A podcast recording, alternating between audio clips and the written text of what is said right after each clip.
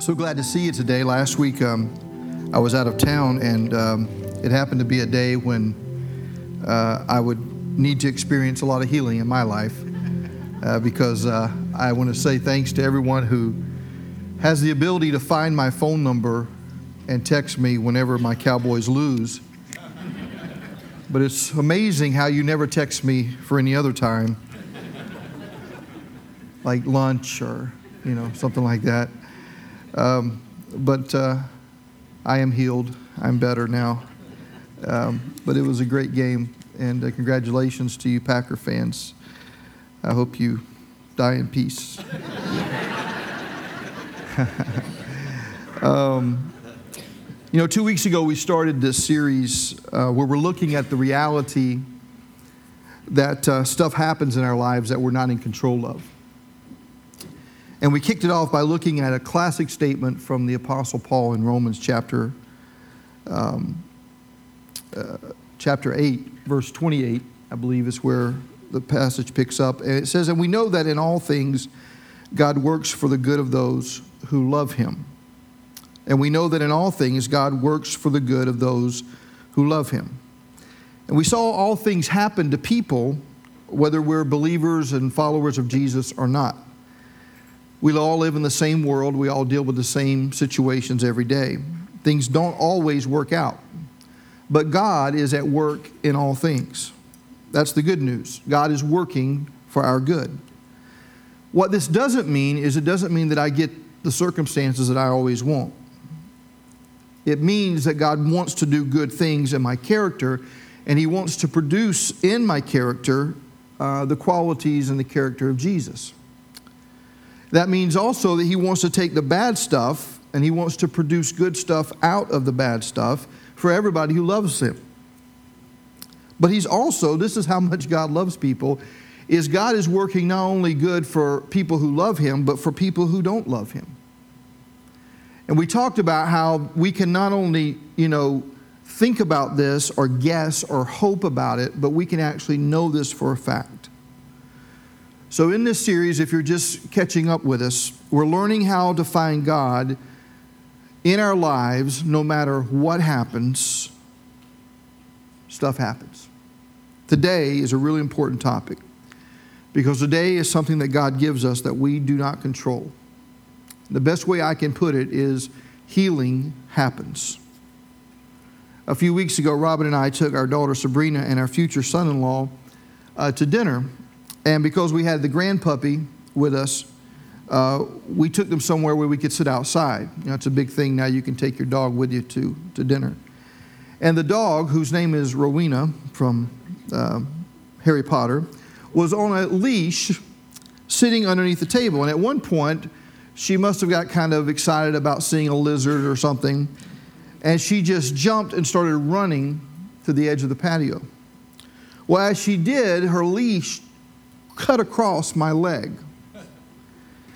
And my body began to respond immediately.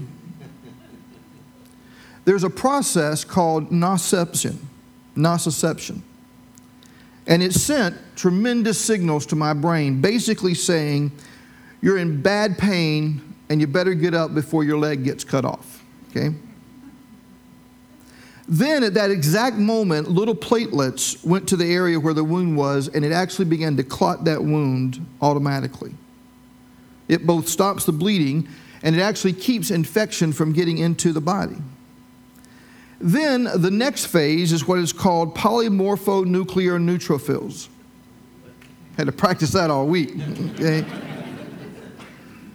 they flood into that particular area of the wound they began to eat bacteria up. They did that for a couple of days. They're kind of like the little heroes of a wound. And then something called macrophages come like little Pac Men, and they eat those up. And then there's a final phase of healing. They actually call it the remodeling phase, and that's where new tissue takes over for the old tissue. Now, here's what's astounding about this to me is my body did all that and I don't understand any of it. Somehow I did it, but I didn't do it. Healing happened. And I learned two great lessons from this experience. One of them is never take a dog with you to eat. That's the first thing. The second lesson, and much more important, is healing happens. It is not in my control. Now, it's not always, listen, what I want, not always where I want, not always how I want. In fact, sometimes healing leaves a scar, sometimes it leaves a limp. But it's an amazing thing about our world that healing happens. And it's not just in our body. Think about this, friends. Go through any part of the earth that has been, uh, uh has experienced a tremendous fire. Everything is just charred and ugly. But if you look closely, you'll see a little miracle happening because throughout that charred land, there's little green sprouts that begin to shoot up. In fact, I read a couple of weeks ago where giant sequoia trees, especially those you find out west, in their pine cones, their pine cones, the seeds that will release new life, they will only let go of that if there's a tremendous fire. Think about that. Somehow God has built into nature, into the way the world works, into the way the earth works, healing. I'm going to tell you a little group of people who figured this out, maybe before anybody. It's a nation called Israel. And a long time ago, they, became, they came to believe that this whole thing of healing said something really significant about the kind of being God is. Here's what I found about people one of the ways you can divide people up in this world is that they're either a saver or they're a thrower. Okay? Now, here's what I mean by that. If something breaks down, throwers just say, get rid of it, toss it out, it's done. Every marriage has one of each of these usually. A buddy of mine was talking about this with me. He said he and his wife had brought their little girl a goldfish. And a couple of days later, the fish was looking kind of listless and not swimming around too much. And he said to his wife, he said, I think that goldfish is not doing well. And immediately his wife said, just get rid of it. We'll get another goldfish. A few days later, he had a piece of furniture that's been in his family for many, many years. The upholstery was ripped, the arm was kind of broken on the side. And he said to his wife, he said, the chair's not doing well. She said, just get rid of it. We can buy another chair just exactly like it. Next day, my buddy got a bad case of the flu, wasn't doing well. He told me, man, he said, I wasn't saying a word. I knew which category she was already in. How many of you are savers here? Any savers? How about the throwers? Oh, yeah. Mm-hmm. Usually you're married. Here's what I want you to know in Israel, they came to believe that God is a saver. When God made stuff and it breaks down, He always wants to tend to save it. This means that God is a healer. It's one of the reasons that healing happens. Now, they would express this in some wonderful, wonderful ways. One of the ways they would do that is through Scripture. Isaiah or Exodus chapter 19 says, You yourselves have seen what I did to Egypt and how I carried you on eagle's wings and brought you to myself. Think about that. It's a great picture. If a mommy had a, a tiny bald eagle, a little eagle, and it's too little to fly or if something happens and its wings get broken, it's not working, they just take that little eagle and they tuck it under its wings and it can fly with its mom. A guy named Ray Vander Laan has talked a lot about this, written a lot about it. He says, over time, this picture of God's wings became an important image of God's protection and God's healing. In fact, the psalmist said, and this is a really key passage He will cover you with His feathers, and under His wings you will find refuge. In other words, our God is a healer. Now, there's a really cool word in the Hebrew language. The word for wing, like being under God's wing, is the word kanaf. It's also the word that is used for the corner of a garment. Let me explain. Uh, a rabbi, a devout uh, Jewish rabbi, would always wear a prayer shawl. In fact, they do uh, to this day. And at the bottom of these prayer shawls, there would be little tassels on them. And all of those tassels would be there to remind them of the commandments of God because these commandments were something that offered them protection and healing. In fact, rabbis would eventually come and say, We obey these commandments because they are for the healing of the world. And the little corners of the prayer shawl were what were called kanafs. And over time, there was a wonderful tradition that was born in Israel. And the prophet Malachi expressed this very beautifully when he wrote, Unto you that fear my name, shall the Sun of Righteousness arise with healing in his wings. In other words, the Messiah is going to come one day. And in his kanaf, in his prayer shawl, in the corners of his garment, there would be healing in his wings. Now, this has been around for a long time. In fact, at Christmas time, just a few weeks ago, we sang a carol together. Remember the carol, Hark the Herald Angels Sing? Remember that carol? Well, one of the lines in that Christmas carol is Light and life to all he brings, risen with healing in his wings. Healing happens. They believe this to their core in Israel. And every once in a while, in some very remarkable ways, there would be miracles.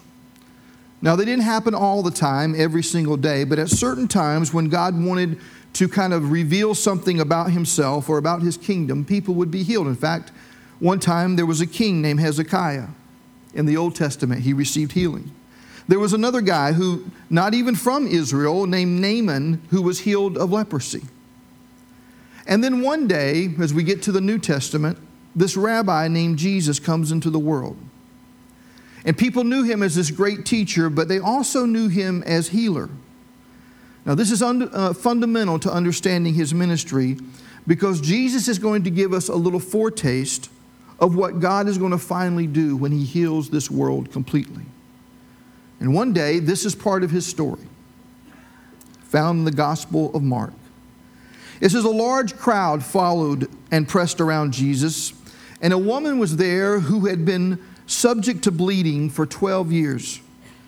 She had suffered a great deal under the care of many doctors and had spent all she had. Yet instead of getting better, she grew worse. Now, this is a wonderful passage because it gives us a little glimpse sometimes into the world of the Gospels. This, as I said, is from the Gospel of Mark. But this same story is recorded in three different Gospels. Luke also tells this story, but Luke tells it, and you can look it up later, it's a little bit different. He leaves out the part about the woman suffering a great deal under the care of many doctors and the fact that she had lost all her money trying to be healed with the doctors. Anybody want to guess why? Luke happens to be a doctor. Luke just said, I ain't mentioning that stuff in my part. So he kind of leaves it out. Imagine being this woman. Imagine 12 years of your life. She f- suffered physically, probably from anemia. She's weak, no energy. She suffers financially. She's lost her money. Everything is gone. Probably a beggar now. She suffers spiritually. The law in the Old Testament was very clear about this. If she was in a state where there was a problem of bleeding, if it was constant, they would consider her unclean. That would mean anything or anyone she touched was unclean. That meant the bed where she slept was unclean. It meant the chair in which she sat was unclean. If you sat on that chair, you would become unclean. There was kind of a stigma attached to this. She would have heard, I'm sure, stupid things that people say when someone is suffering.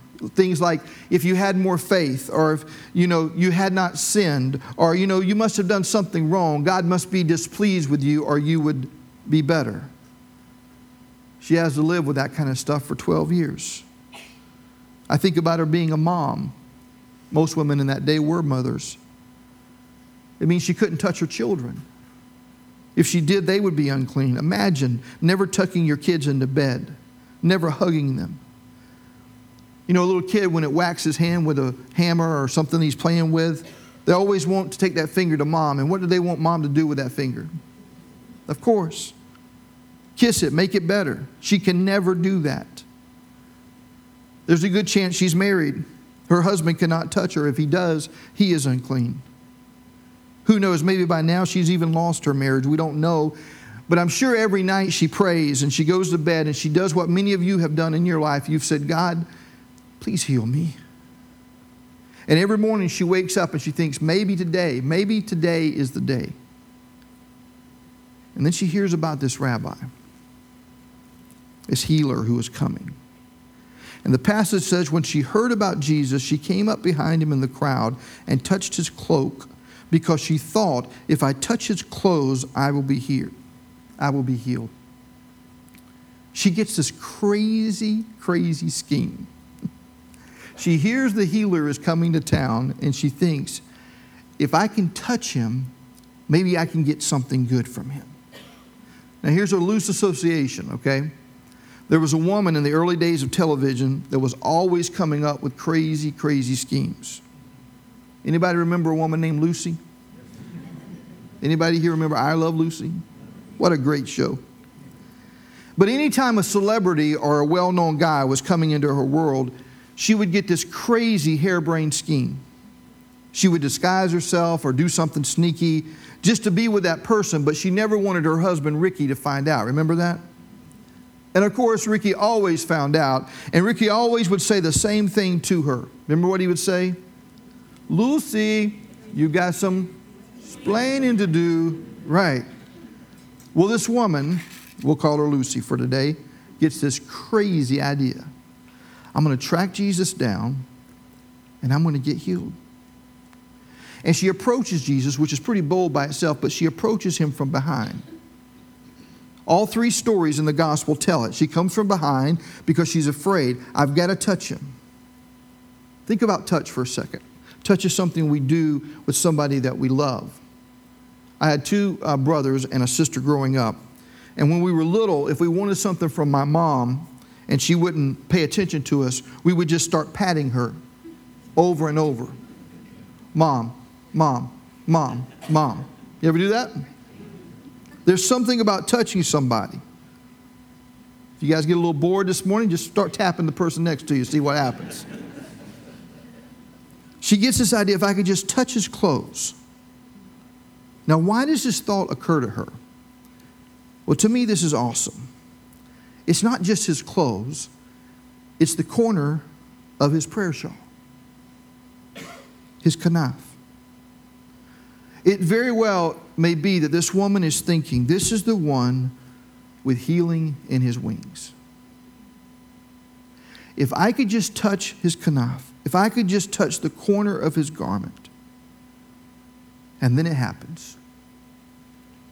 Mark says immediately her bleeding stopped and she felt in her body that she was freed from suffering.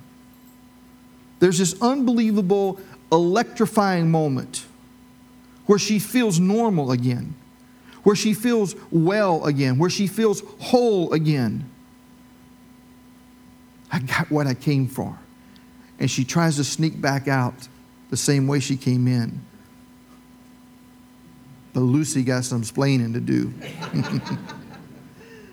At once, Jesus realized that power had gone out from him. He turned around in the crowd and asked, Who touched my clothes? You see the people crowding against you, his disciples answered, and yet you can ask, Who touched me? But Jesus kept looking around to see who had done it. Then the woman, knowing what had happened to her, came and fell at his feet and trembling with fear. This is an incredible story. One of the things I like about this is that it shows Jesus' divinity and his humanity at the same time. He knows that someone's touched him. He knows that uh, you know virtue has left his body. He knows that God has done something, but because he's human, he doesn't know who necessarily. He doesn't know who received that touch. So he says, "Who touched me?" And disciples are, "You kidding me, Jesus? Look around here. All these people crowding you, what do you mean, who touched you? And you just said, No, someone touched me. He looks around, and evidently he looks at this woman. And she falls at his feet, scared to death. She has made the rabbi unclean. And there's this amazing phrase. She told him the whole truth. Wouldn't you have loved to have been there for this? I just want to say to anybody in this room today who needs healing of any kind in your life, any type, you only really get healing when you tell God the whole truth. I don't know what she said. Maybe she said, I gave up a long time ago. Jesus, I lost my faith. I lost my way. I haven't prayed like I should. I haven't been who I should be. I've lost all my money. I'm a failure financially and spiritually and physically. I broke the law. I've made you unclean. And there she stands, shaking like a leaf. And then Jesus says something, and I promise you, she hasn't been called this in a long time. He says to her, Daughter, Daughter, your faith has healed you. Go in peace and be freed from your suffering. What he says here is that you are a daughter of God. Now, why does Jesus do this? I mean, the woman got healing. I mean, that's what she wanted. She had been suffering. Why does he feel the need to kind of call her out and embarrass her? Why does he make her talk face to face with him? Because he doesn't always do that. Maybe it's because Jesus wants her to have more than just physical healing. Maybe he wants her to know the healer. Perry Noble puts it like this He says, With Jesus, it's okay to not be okay. With Jesus, it's okay to not be okay. With Jesus, everybody is welcome, and nobody is perfect, and anything is possible. That's what we say at our church, right? That's what we say about Oasis. It's okay to not be okay. In fact, I'll say this Jesus specializes in people who are not okay. In fact, if you are okay, you're probably not going to do really well with Jesus. I'll tell you why. At the beginning of this story, and this is really important to understanding it, there was a wealthy synagogue leader named Jairus. And he comes to Jesus and he asks Jesus, he says, Will you come to my house and heal someone who is sick in my house? And as they're on their way, they're interrupted by this woman, this anonymous woman that we just talked about. And this is pretty, you know, happens often in the Gospels where Jesus is on his way and someone kind of interrupts him. But this is kind of funny. In the Gospel of Mark, Mark does this on several occasions. He kind of stuffs a story inside of a story. They call it a Markan sandwich. But in Luke, Luke does this, and people often refer to it as a Lucan Twinkie. You learned something new today you didn't know, right? Do they teach you stuff in theology?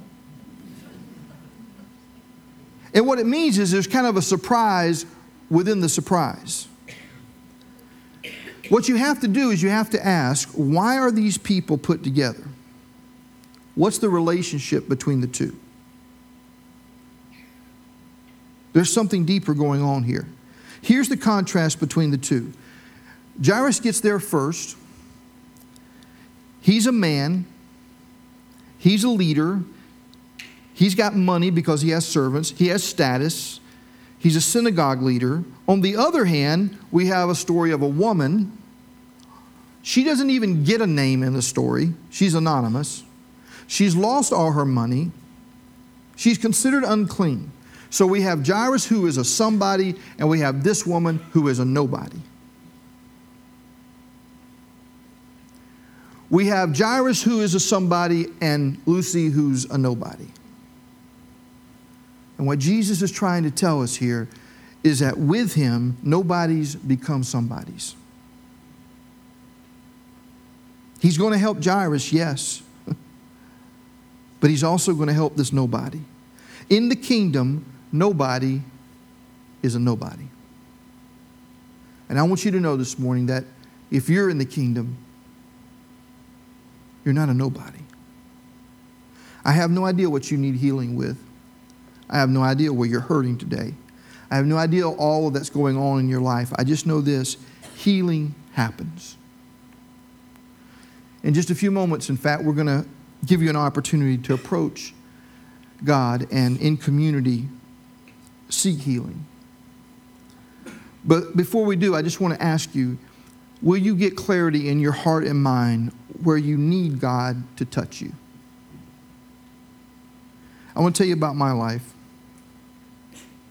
Many years ago, I was a very young youth pastor. And as a young youth pastor, I didn't have much balance in my life. I spent way too many hours at church. In fact, on average, I would probably spend sometimes 70, 80 hours of my life trying to build the kingdom every week. But what I didn't realize was there was something inside of me that was broken. I didn't have a clue what it was, but it was there. And eventually, all those crazy hours and all those, you know, um, times when I wasn't at home and I was at the church, all those nonstop activities caught up with me. I started having panic attacks, and I mean severe panic attacks. First one I ever had was right in the middle of a wedding I was officiating for some dear friends of mine. You ever see one of those funny videos where the groom faints and passes out? Well, I can promise you that's exactly what almost happened to me. I was this close to hitting the floor.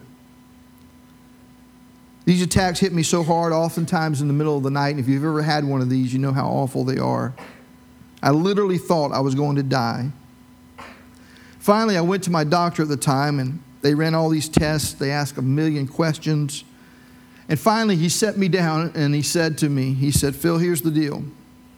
There is literally physically nothing wrong with you.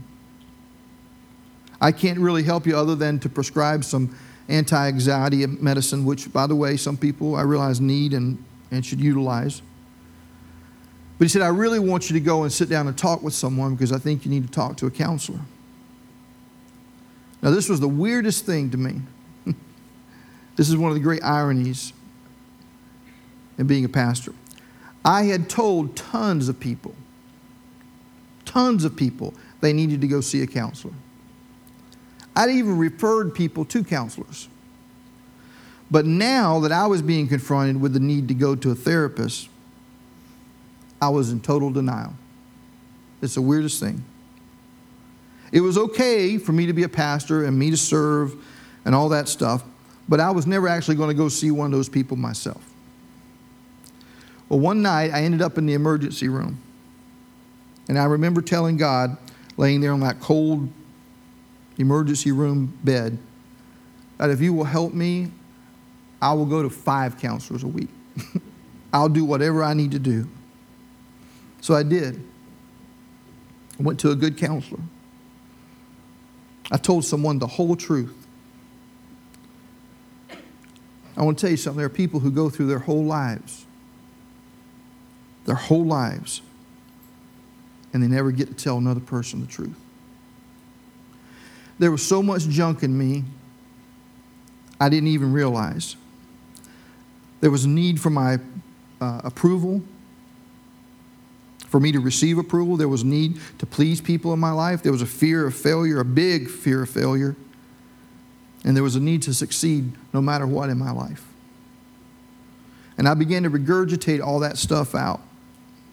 And it wasn't pretty, but here's the deal God began a healing in my life. Now, here's the deal it's not complete yet. We haven't fully arrived yet to that place where God's going to heal everything. There's been setbacks, there's been, you know, scars, there's been some pain. But what I want you to know is that God heals. J.R.R. Tolkien, the guy who wrote the Lord of the Rings series, he loved the idea that God was a healer. I don't know if you know this, but Tolkien was a, a Christ follower. If you ever read any of his works, you know the image of wounding and scars is very predominant. The wounds that Frodo and Gollum bore from carrying the ring, and the land that was wounded in Mordor, and the tree people, the Ents, these great people, and the you know scouring of the of the Shire. Over and over again, there's this image of a wound that needs to be healed. And Tolkien has this powerful line. He says, For it is said in old lore, the hands of the king are the hands of a healer, and so shall the rightful king be known. The hands of the king are the hands of a healer. And he writes about how in the ancient world, people would often think of the kings as having the power to heal because of their greatness and their power and their authority, their strength. But there was one king that came along, risen with healing in his wings. And this king does not heal from a position of strength or power or authority. Scripture says, Surely he took up our pain and bore our suffering. The punishment that brought us peace was on him. By his wounds we are healed, by the head that bore a crown of thorns and bled, by the back that bore a splintered cross, by a side that was pierced with a sword to the blood and water gushed out, by hands that had nails driven through them. The hands of our king are the hands of the healer. At the beginning of this series, we asked um, those of you who would to share some stories about what has happened in your life. And today, I'd like you to listen, I think, to a couple of really powerful ones about what happens. Whatever happens, sometimes healing happens as well.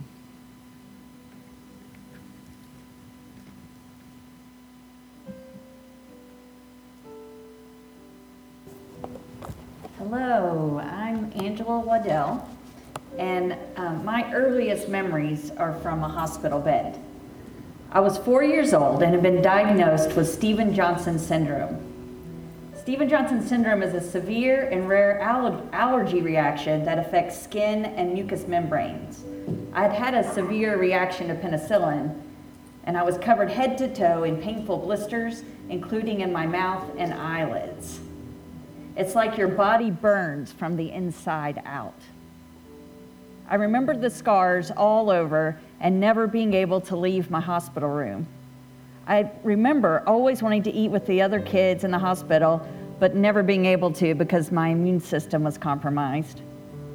One of my memories is that each day the nurse would let me choose which scar to get my shot in, which now seems like a pretty sick game.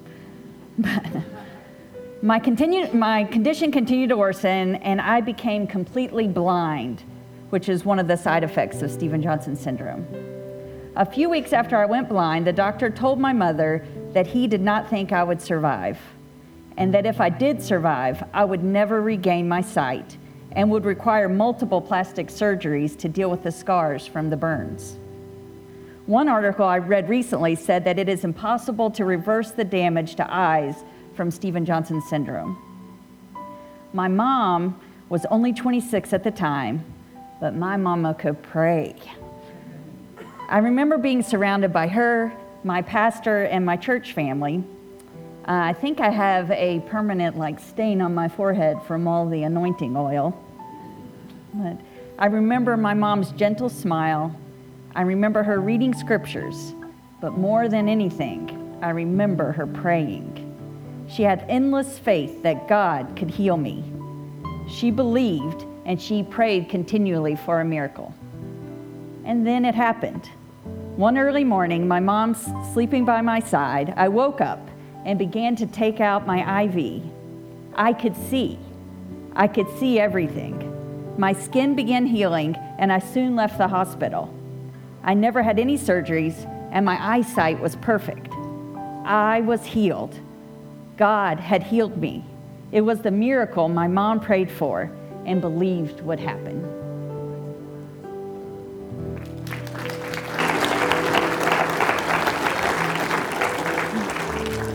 Hi, my name is Rachel. Um, I'm fairly new here, but I'm grateful for this chance to share. I remember the moment that I found out that my mother passed away. 1:31 a.m. on January 7th, 2012. I was 31, she had just turned 70, and losing her was the thing that I feared most in life. She'd been diagnosed with colon cancer six years before. Over those six years, life changed considerably. We spent our time going to medical appointments, rushing to the ER, and attempting to create some sense of fun and normalcy as everything in our lives shifted, became frenzied and tedious, painful and slow waiting, hoping, praying. My church, my parents' church, my colleagues, all of my friends prayed. I prayed at home, at work, on the floor of the hospital bathrooms, begging God to please heal my mother. I remember vividly the summer after mom's successful surgery. I was in Mexico on a mission trip, and she was preparing for a six month checkup to see if she was still cancer free. An entire church laid their hands on me and declared that God would heal my mother. I came back full of hope, expecting the best possible test results, only to be devastated when I heard that the cancer had returned. Doubt crept in. Is God really good? How can he be if healing didn't happen? I was angry for a while, lonely, bitter, terrified, and exhausted. It appeared as though the thing I feared most was going to happen, and it did. What I didn't understand then was the difference between healing and cure. I didn't realize that one was possible without the other. Between the return of cancer and my mom's passing, I watched her become more whole emotionally. I no longer saw her questioning whether she was loved, she knew it and accepted it. I no longer saw her worrying about appearance or acceptance. My mother's spirit was alive and becoming increasingly free. I saw wounds of a lifetime healed while her body was dying. When mom did pass, I returned to Pittsburgh, where I'm from, to walk into this new reality, this worst possible reality where the worst possible thing had happened. Mom had died and she had suffered for years, and I saw and felt it all. But instead of thickening, the darkness and hopelessness that I feared would come after losing her started to dissipate. God surprised me with joy in the form of friends who weren't afraid to visit in the midst of my grief, in the form of my boyfriend, now husband, who, though he never met my mother, walked with me through grief of losing her, and the messy family battles that came afterward with the division of property. Calmly, with humor and total acceptance, he was there in it all. And God surprised me with joy through memories, unexpectedly good memories, from the last year of mom's life. It turns out that much of the healing my mother and I experienced happened, happened in the most unexpected place, in the confines of a nursing home where mom spent the last 13 months of her life. I can hear her singing hymns she learned as a child, even though chemo induced dementia had stolen many of her memories. I remember laughing at mom's mischievous jokes, which only became more frequent after she felt safe and cared for in the home. And I remember sitting close to her on a couch in the common room, hearing her say, I'm happy. But I have to tell you that most of my own healing occurred in the years after losing mom, and it happened at the feet of Jesus. Once a week, I attended a prayer service called Taizé, during the singing, I would walk down the aisle, stop to light a candle in memory of mom, and sit at the feet of an icon of Christ on the cross. I felt drawn to him in a way that I never had before. I could see the pain in his eyes, so much pain. Each week, I would sit at his feet, staring into those haunting eyes, and weep. And I knew he was weeping with me over loss, over suffering, and over just how hard life is. This was true companionship. Jesus and I suffering together, comforting one another. I'm at the point now where my grief comes in waves, not as often as before, but I have to admit that now I welcome it. It feels like an old friend. And sometimes I worry that I'll lose it. I spent so much time sitting with Jesus in the midst of grief. It's a new intimacy that I didn't know before. I couldn't have imagined that there's so much beauty after so much pain.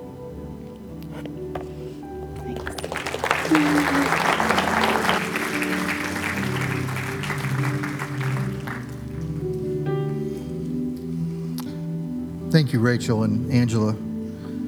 I'll say it again, friends. We are not in control of our lives, but God is at work in all things. So I ask you now where do you need the touch of Jesus?